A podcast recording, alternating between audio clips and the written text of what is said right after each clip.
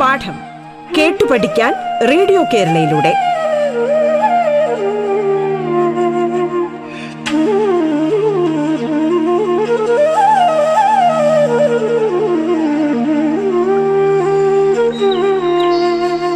കേരള സർക്കാരിൻ്റെ internet radio ആയ radio കേരളയിൽ ഇന്നത്തെ പാഠത്തിൽ പത്താം ക്ലാസ്സിലെ കേരള പാഠാവലിയിലെ ലളിതാംബിക അന്തർജനത്തിൻ്റെ വിശ്വരൂപം എന്ന ചെറുകഥ. ഞാൻ നാടകകാരൻ മനോജ് സുനി. പത്തനംതിട്ട ജില്ലയിലെ പ്രമാടം നേതാജി ഹയർ സെക്കൻഡറി സ്കൂളിലെ അധ്യാപകനും നാടക പ്രവർത്തകനുമാണ്. കൂട്ടുകാരെ, എല്ലാവരും വന്നിട്ടുണ്ടല്ലോ. ഇന്ന് നമ്മൾ ലളിതാംബിക അന്തർജനത്തിന്റെ വിശ്വരൂപമാണ് പഠിക്കാൻ പോകുന്നത്. മനോഹരമായ ഒരു ചെറുകഥ. ലളിതാംബിക അന്തർജനത്തെക്കുറിച്ച് കൂട്ടുകാർ കേട്ടിട്ടുണ്ടാവും. അഗ്നിസാക്ഷി എന്ന നോവലിലൂടെ മലയാളിയുടെ മനം കവർന്ന എഴുത്തുകാരിയാണ് ലളിതാംബിക അന്തർജനം. അതുമാത്രമല്ല, മൂടുപടത്തിൽ, തകർന്ന തലമുറ, കിളിവാതിലിലൂടെ, കാലത്തിന്റെ ഏടുകൾ, കണ്ണീരിന്റെ പുഞ്ചിരി, അഗ്നിപുഷ്പങ്ങൾ, സത്യത്തിന്റെ സ്വരം, ഇഷ്ടദേവത, ഇങ്ങനെ നിരവധി ചെറുകഥാ സമാഹാരങ്ങളും നിരവധി കവിതാ സമാഹാരങ്ങളും ഒക്കെ ലളിതാംബിക അന്തർജനം മലയാളത്തിന് സമ്മാനിച്ചിട്ടുണ്ട്. നമുക്ക് വിശ്വരൂപത്തിലേക്ക് കടന്നാലോ, അതും നാടകീയമായി. എന്നോടൊപ്പം നേതാജി ഹയർ സെക്കൻഡറി സ്കൂളിലെ വിദ്യാർത്ഥിനികളായ ഗൗരി നന്ദനിയും ദേവി നന്ദനിയും.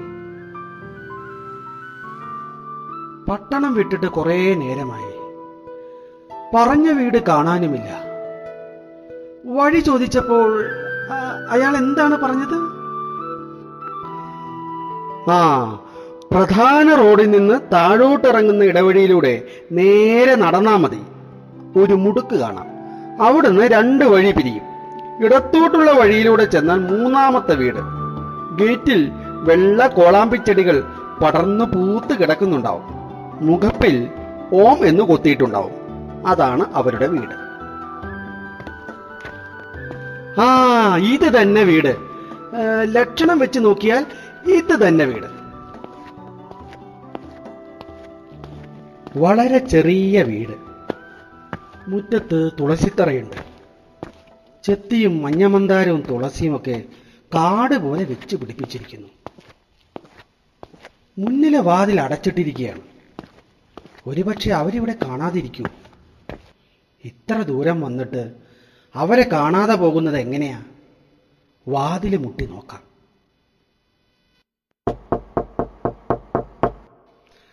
Madam, madam.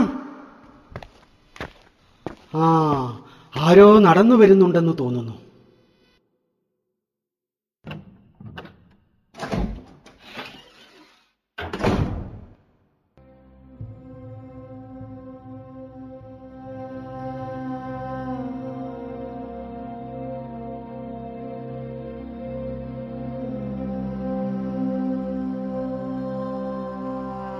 ഇവരാരാണ്?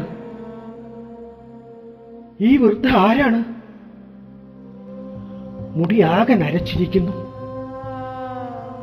മെലിഞ്ഞ ശരീരം. നെറ്റിയിലാണെങ്കിൽ ഭസ്മക്കുറി തൊട്ടിട്ടുണ്ട്. കഴുത്തിൽ രുദ്രാക്ഷമാലയും. ഇങ്ങനൊരാളെ കാണാൻ വേണ്ടിയാണോ ഞാൻ ഇത്ര ദൂരം വന്നത്? ആരാണ് ഈ വൃദ്ധ? ആരാണ് ഈ സന്യാസിനി? ഞാൻ വന്നത് വെറുതെയായോ? ഇതൊരിക്കലും മിസ്സിസ് തലത്തായിരിക്കില്ല. പോയേക്കാം. ക്ഷമിക്കൂ വലിയമ്മേ, മിസ്സിസ് തലത്ത് താമസിക്കുന്ന വീടാണെന്ന് കരുതി. അല്ല, അവരിവിടെ ഉണ്ടോ? ഇല്ലെങ്കിൽ മാപ്പ് തരണേ.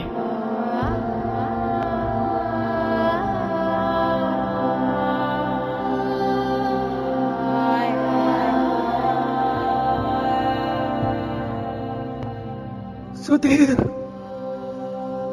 സുധീർ, നീ ഇവിടെ ഇപ്പോൾ സുധീർ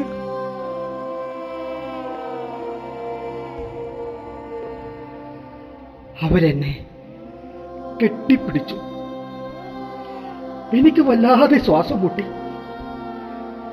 പിടിവിട്ടാൽ പോയി കളയുമോ എന്ന് പേടിച്ചിട്ടാകണം അവരെന്നെ മുറുകെ മുറുകെ തഴുകുന്നുണ്ടായിരുന്നു. എന്താണ് ഞാൻ കാണുന്നത്? അവരുടെ കണ്ണുകൾ നിറഞ്ഞൊഴുകുകയാണ്. അവരാദ്യമായിട്ടാണ് കരയുന്നത്. ആദ്യമായിട്ട്.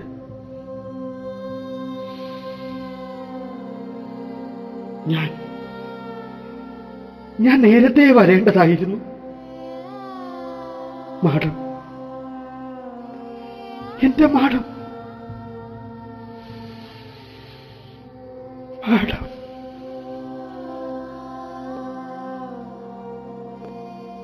ഞാൻ നേരത്തെ വരേണ്ടതായിരുന്നു, പക്ഷെ നിവൃത്തിയില്ലായിരുന്നു.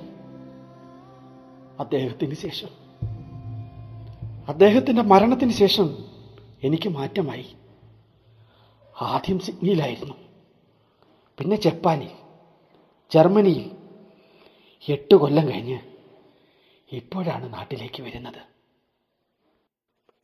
അതെ കുഞ്ഞേ, നിനക്ക് പുതിയ ജോലികൾ കിട്ടി, പുതിയ യജമാനന്മാരെയും. നീ തന്നെ യജമാനനായിരിക്കുന്നു. പക്ഷേ എനിക്കോ? എനിക്ക് ആ എനിക്ക് സുധീർ, എന്റെ ചാവല്യ ക്ഷമിക്കൂ. നിന്നെ കണ്ടപ്പോൾ ഞാൻ അദ്ദേഹത്തെ പറ്റി ഓർത്തുപോയി. ഇനി ഒരിക്കലും തമ്മിൽ കാണുമെന്ന് വിചാരിച്ചതല്ലോ. അയ്യോ, അങ്ങനെയൊന്നും പറയരുത് മാഡം. എനിക്ക് അച്ഛനേക്കാൾ വലുതായിരുന്നു അദ്ദേഹം. അദ്ദേഹമാണ് എനിക്ക് ജോലി തന്നത്. എത്ര നാൾ സേവിച്ചു. അപ്പോൾ പിന്നെ അങ്ങയെ മറക്കാൻ കഴിയുമോ? അവരൊന്നും മിണ്ടിയില്ല. എന്തോ ജപിക്കുന്നത് പോലെ ചുണ്ടനക്കി വിരലുകൾ കൊണ്ട് കണക്കുവെക്കുകയായിരുന്നു. ഒരു കാലത്ത് ചക്രവർത്തിനെ പോലെ ജീവിച്ചു വന്നവരാണ്. ആരുടെ മുമ്പിലും തലകുലിക്കാതെ നിവർന്നു വന്നവരാണ്. ഇപ്പോൾ വേഷവും രൂപവും ഒക്കെ മാറിയിരിക്കുന്നു, വല്ലാതെ അങ്ങോട്ട് മാറിയിരിക്കുന്നു, ഒരു വൃത്തിയായി മാറിക്കഴിഞ്ഞിരിക്കുന്നു. ശരിക്കും ഒരു സന്യാസിനി. എന്റെ മാഡം.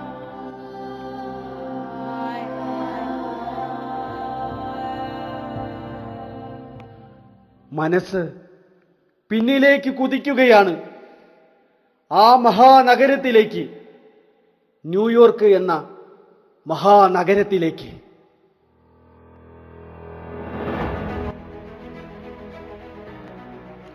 മഹാനഗരം, ഉറങ്ങാത്ത നഗരം, യന്ത്രങ്ങളുടെ അലച്ചകളും കാതടിപ്പിക്കുന്ന സംഗീതവും അലയടിക്കുന്ന നഗരം. ഈ നഗരത്തിൽ ഞാൻ പറന്നു പറന്നു നടക്കുകയാണ്. സ്വീകരണ മുറിയിലും ക്ലബിലും നാടകശാലകളിലും പറന്നു നടക്കുകയാണ്. Yes, I am madam Talat, Mrs Talat.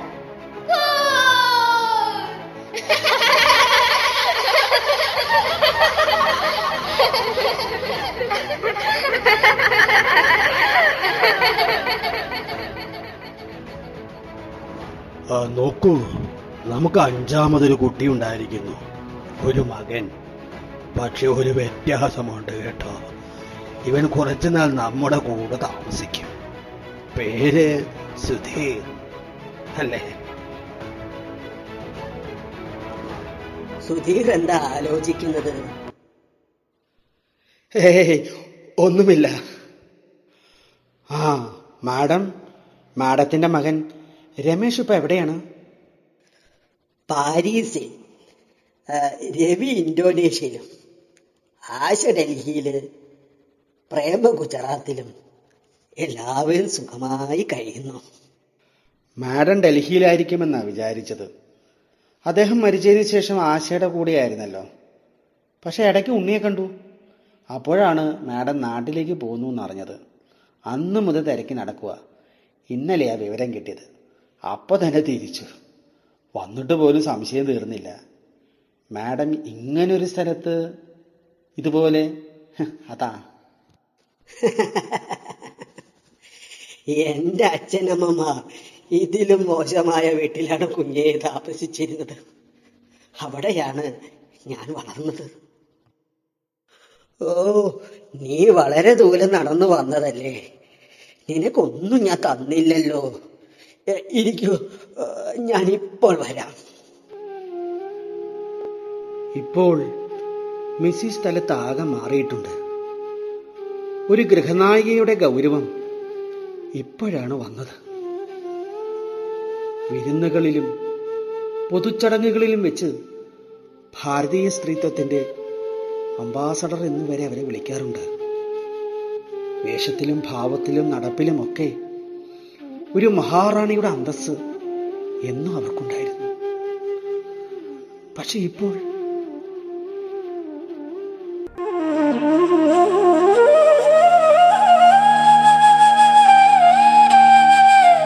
പാഠം കേട്ടു പഠിക്കാൻ റേഡിയോ കേരളയിലൂടെ പാഠത്തിൽ ഇനി ഇടവേള.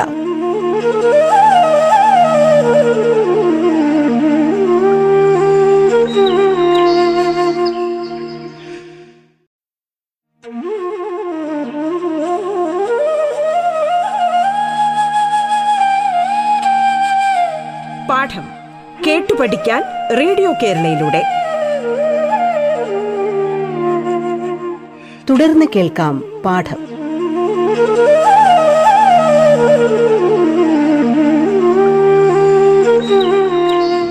ഇന്നത്തെ പാഠത്തിൽ പത്താം ക്ലാസ്സിലെ കേരള പാഠാവലിയിലെ ലളിതാംബിക അന്തർജനത്തിന്റെ വിശ്വരൂപം എന്ന ചെറുകഥ.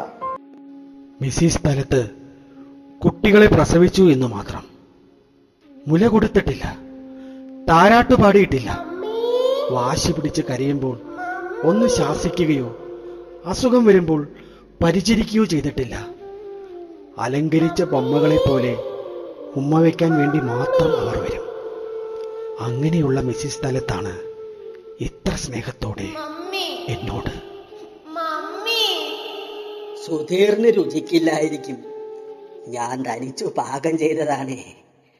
നിവേദ്യത്തിന്റെ അപ്പം മലരുവാ, വേലക്കാരി പുറത്തുപോയി. എൻ്റെ അമ്മ എന്നും ഇത് ഉണ്ടാക്കുമായിരുന്നു.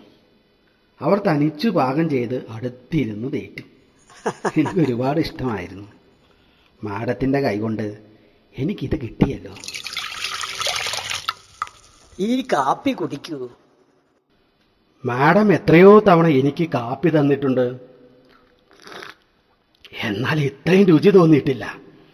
വയററിയാതെ കഴിച്ചു പോകുന്നു.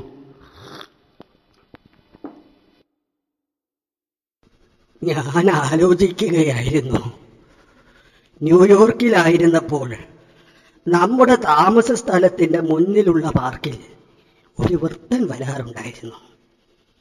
അയാൾ ഒരിക്കൽ ചോദിച്ചു, നിങ്ങൾ ഇന്ത്യക്കാർ അച്ഛനമ്മമാരെ ദൈവത്തെ പോലെ വിചാരിക്കുന്നു എന്ന് കേട്ടിട്ടുണ്ട്, അത് ശരിയാണോ?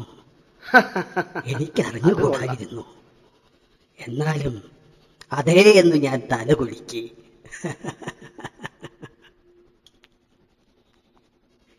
ഞാൻ അച്ഛനമ്മമാരെ ദൈവത്തെ പോലെ വിചാരിച്ചിട്ടില്ല.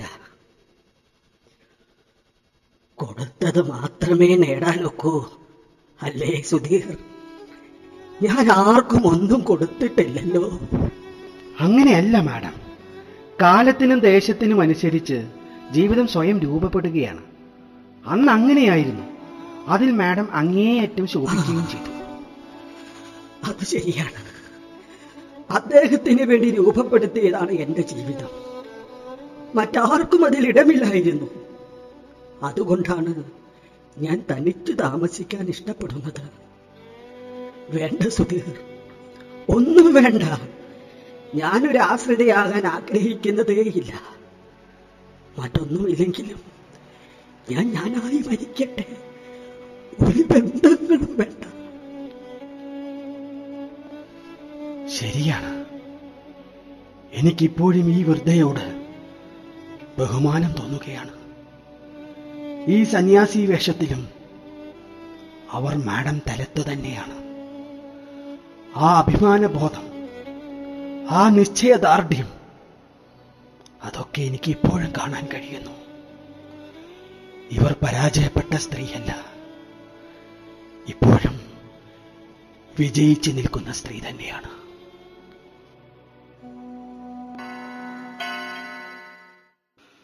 ആ, നേരം കുറേയായി.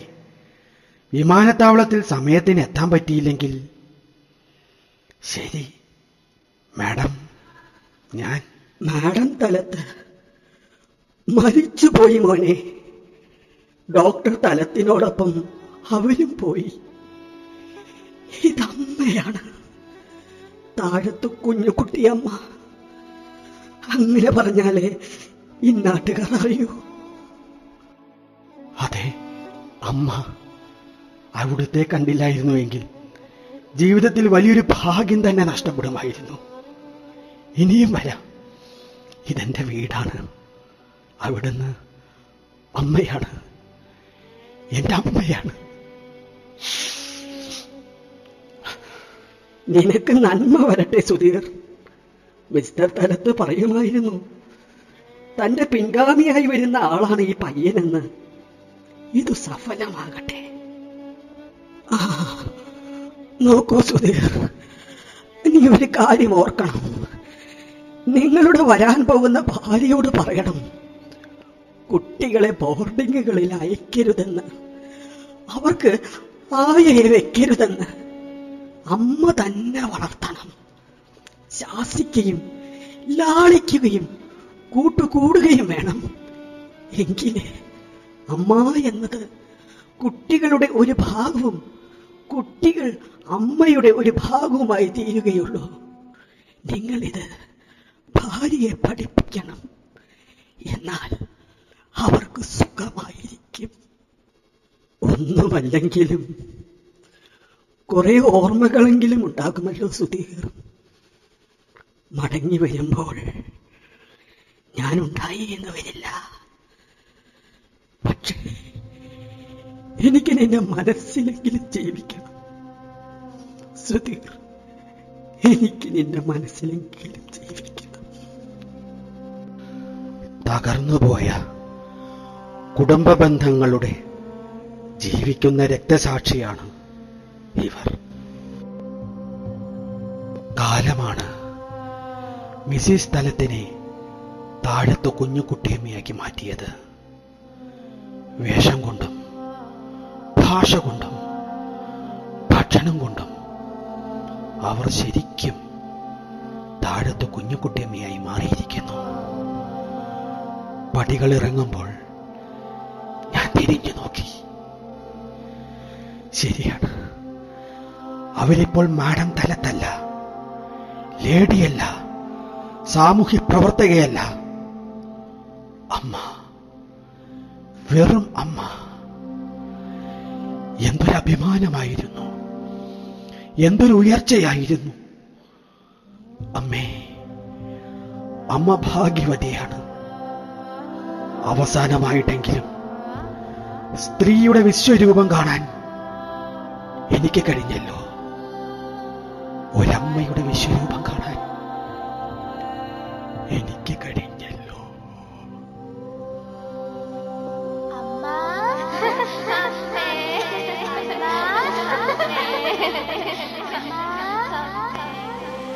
ദ്വന്ദ്വ വ്യക്തിത്വമുള്ള ഒരു കഥാപാത്രമാണ് മിസിസ് തലത്ത് എന്ന താഴത്തു വീട്ടിൽ കുഞ്ഞുകുട്ടിയമ്മ. കാലം മനുഷ്യരിൽ വലിയ മാറ്റങ്ങൾ ഉണ്ടാക്കും. അനുഭവങ്ങളാണ് മനുഷ്യരുടെ ജീവിതത്തിൽ വിചിത്രമായ മാറ്റങ്ങൾ സൃഷ്ടിക്കുന്നത്. നഗരത്തിൽ നിന്ന് ഗ്രാമത്തിലേക്ക് പറിച്ചു നട്ട ഈ ജീവിതം ഭിന്ന ജീവിത ക്രമങ്ങളെയാണ് അവതരിപ്പിക്കുന്നത്. കൂട്ടുകാരെ, കഥ നാടകീയമായപ്പോൾ അത് നിങ്ങളുടെ ഉള്ളിൽ തറച്ചു കയറി അല്ലേ? മാഷ് വീണ്ടും വരാട്ടോ.